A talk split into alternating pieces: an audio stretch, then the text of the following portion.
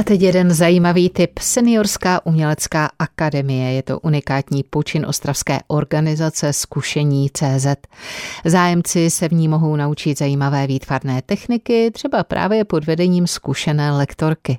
Koncem loňského roku uspořádala akademie výstavu a také dobročinnou dražbu. Byla tam i redaktorka Českého rozhlasu Ostrava Romana Kubicová. Většina tady této tvorby, kterou tu vidíte, byla vytvořena na Ostravském hradě. Tam se sešli seniori, kteří mají k tomu nějaký vztah, nebo jim to bylo nabídnuto, no a snažili se. A jaký vztah máte k tvoření právě vy? Byla jste tvůrčí, měla jste na to čas v průběhu života? Člověk, když chce něco dělat, tak musí neustále se v tím zabývat a zdokonalovat. Což u mě nebylo, protože jsem svými zájmy byla jinými pohlcena, ale nicméně mám velmi ráda obrazy, historii, historii malířů. Mám doma teda jednu ze skřínek knih, která se zabývá malířstvím. Ráda chodím na výstavy, nerada vidím tam lidi, kteří tam chodí proto, aby něco snědli, co se jim nabízí. Já se jmenuji Renata Valerie Nešporek, jsem fundraiserka a jsem také malířka. A v tomto projektu plním eh, roli lektorky Seniorské umělecké akademie. A to je něco unikátního v Ostravě, seniorských akademií nebo seniorských vzdělávacích institucí. Máme celou řadu, ale vy jste jediná umělecká taková akademie tady? Přesně tak, jako je to úplně unikátní projekt, je financovaný ministerstvem kultury a já myslím, že nejen na Ostravsku a v Moravskoslezském kraji, ale já bych se nebala říct v celé republice. Seniorská umělecká akademie. Zní to parádně a naše klientky a klienti si to náramně užívají. Vy jste mi tady představila kolekci takových krásných na šepsovaném plátně tvořených fantazijní technikou. Jak ta se jmenuje? Jde o techniku puring. My tomu říkáme puring art, což v překladu znamená lití barvy a my jsme použili speciální podmnožinu nebo odnož dirty puring, což znamená bláznivý puring, protože u toho se pobavíme, vyhrajeme si a vlastně nemusíme nic kontrolovat. Prostě lijeme a pak do toho vstoupíme rukama, vidličkama, čímkoliv chceme, různými špachtlemi, No, prostě nevím, čím chceme, co máme prostě po ruce. A ty barvy, které ženy použijí na to, zase vycházejí z jejich vnitřního postavení, z jejich emocí, to, co třeba zrovna prožívají, nebo to, co by chtěli prožívat. Takže ty obrázky jsou krásně barevné. Každý je úplně jiný a každý je povedený, protože ta technika mimo jiné slibuje, že se povede prostě každý. I když si někdo, některá myslí, já vlastně neumím malovat, to bude, toho se bojím a tak dál. Ale pak zjistí, že se to vůbec pár nemusí a mají třeba tip na to, jak vytvořit dárky pro své blízké. Když k vám přichází asi předpokládám z valné většiny dámy, protože ty bývají odvážnější v tom kreativním tvoření, tak nemusí se bát, že třeba toho výtvarného talentu tolik nepobrali a že by kreslili rovnou akt nebo nějaké těžké zátiší. Vůbec se nemusí bát. Právě o tom Seniorská umělecká akademie je. Kromě Puring Artu se zbavíme Flowers Art, což jsou vlastně koláže, když to přeložím, ale pracujeme s květinami, pracujeme se staršími tiskovinami, s fotografiemi, ať už barevnými nebo černobílými našich klientek, jejich blízkých. A co je důležité, u všech těch jednotlivých kurzů, které v rámci Seniorské umělecké akademie probíhají, tak se chováme ekologicky, udržitelně, protože pracujeme s tím, co třeba by se vyhodilo, co už nikdo nechce a my to dokážeme zužitkovat a to tak, že je to krásné. Kdyby nás teď někdo slyšel, kdo ještě nenašel odvahu vstoupit do Seniorské umělecké akademie, může tak učinit ještě? Určitě je vítán. Rozhodně může vstoupit do zkušených, přihlásit se na portálu zkušení.cz a my máme i další aktivity. No a Seniorskou uměleckou akademii plánujeme i pro rok 2024, takže v tom budeme pokračovat. Takže kdo má zájem, podívejte se na náš Facebook, na náš web a zavolejte, napište a jste s námi a my budeme mít velkou radost. Říká odpolední Českého rozhlasu Ostrava lektorka Seniorské umělecké akademie Renata Valerie Nešporek. No a prozradíme toho o této akademii určitě mnohem více i po písničce. Ovšem ta nejbližší je s Anouka. Tak hezké odpoledne.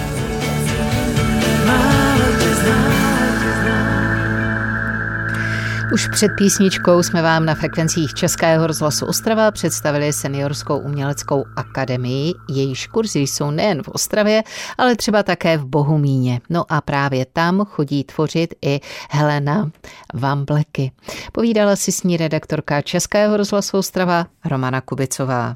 Před vámi leží nádherný doružova laděný obrázek. Jak jste ho nazvala? Nazvala jsem ho Naděje. A proč Naděje? Zdál se mi takový jako růžové vyhlídky. Jak se vám tvořilo vůbec pod vedením tady vaší lektorky? Tak já jsem k tomu čichla poprvé, no a vzala jsem barvy, paní lektorka řekla, vyberte si barvu, kterou máte rádi, no tak já jsem šáhla po růžové, po takové béžové a už jsem lila. A bylo to na první pokus? Bylo to na první pokus, ano. Je to taková technika patlala, matlala, ale jako výsledek je pěkný. A když vidíte tady práce vašich kolegyň z kurzu, tak jak to hodnotíte? Podaří se to opravdu každému, kdo chce? Určitě se to podaří každému, protože jako nikdo nemůže říct, tohle to je škaredé, nebo tohle to je jako pěknější, nebo jako každý v tom vidí něco jiného. Můžete to postavit na kteroukoliv stranu a můžete v tom vidět, co chcete. Podle toho, co zrovna cítíte, jakou máte náladu. Kolik vás vlastně dochází do té bohumínské sekce Seniorské umělecké akademie? Kvůli tomu, aby se nám lektorka mohla věnovat, tak je počet omezený, takže je nás tam maximálně 6-7. Takže je to takové komorní společenství, znáte se vzájemně, předpokládám. Samozřejmě, protože my jsme všichni z Bohumínského senior klubu. A co nejraději tvoříte teda? Tak já tvořím všechno. Já maluju kamínky, já maluju propisky, já jsem začala dělat tady s touhletou organizací koláže, ty stříhané, začala jsem dělat tohle, tvořím anděličky, ať už z perliček nebo z papíru, jako, jako se nebráním ničemu.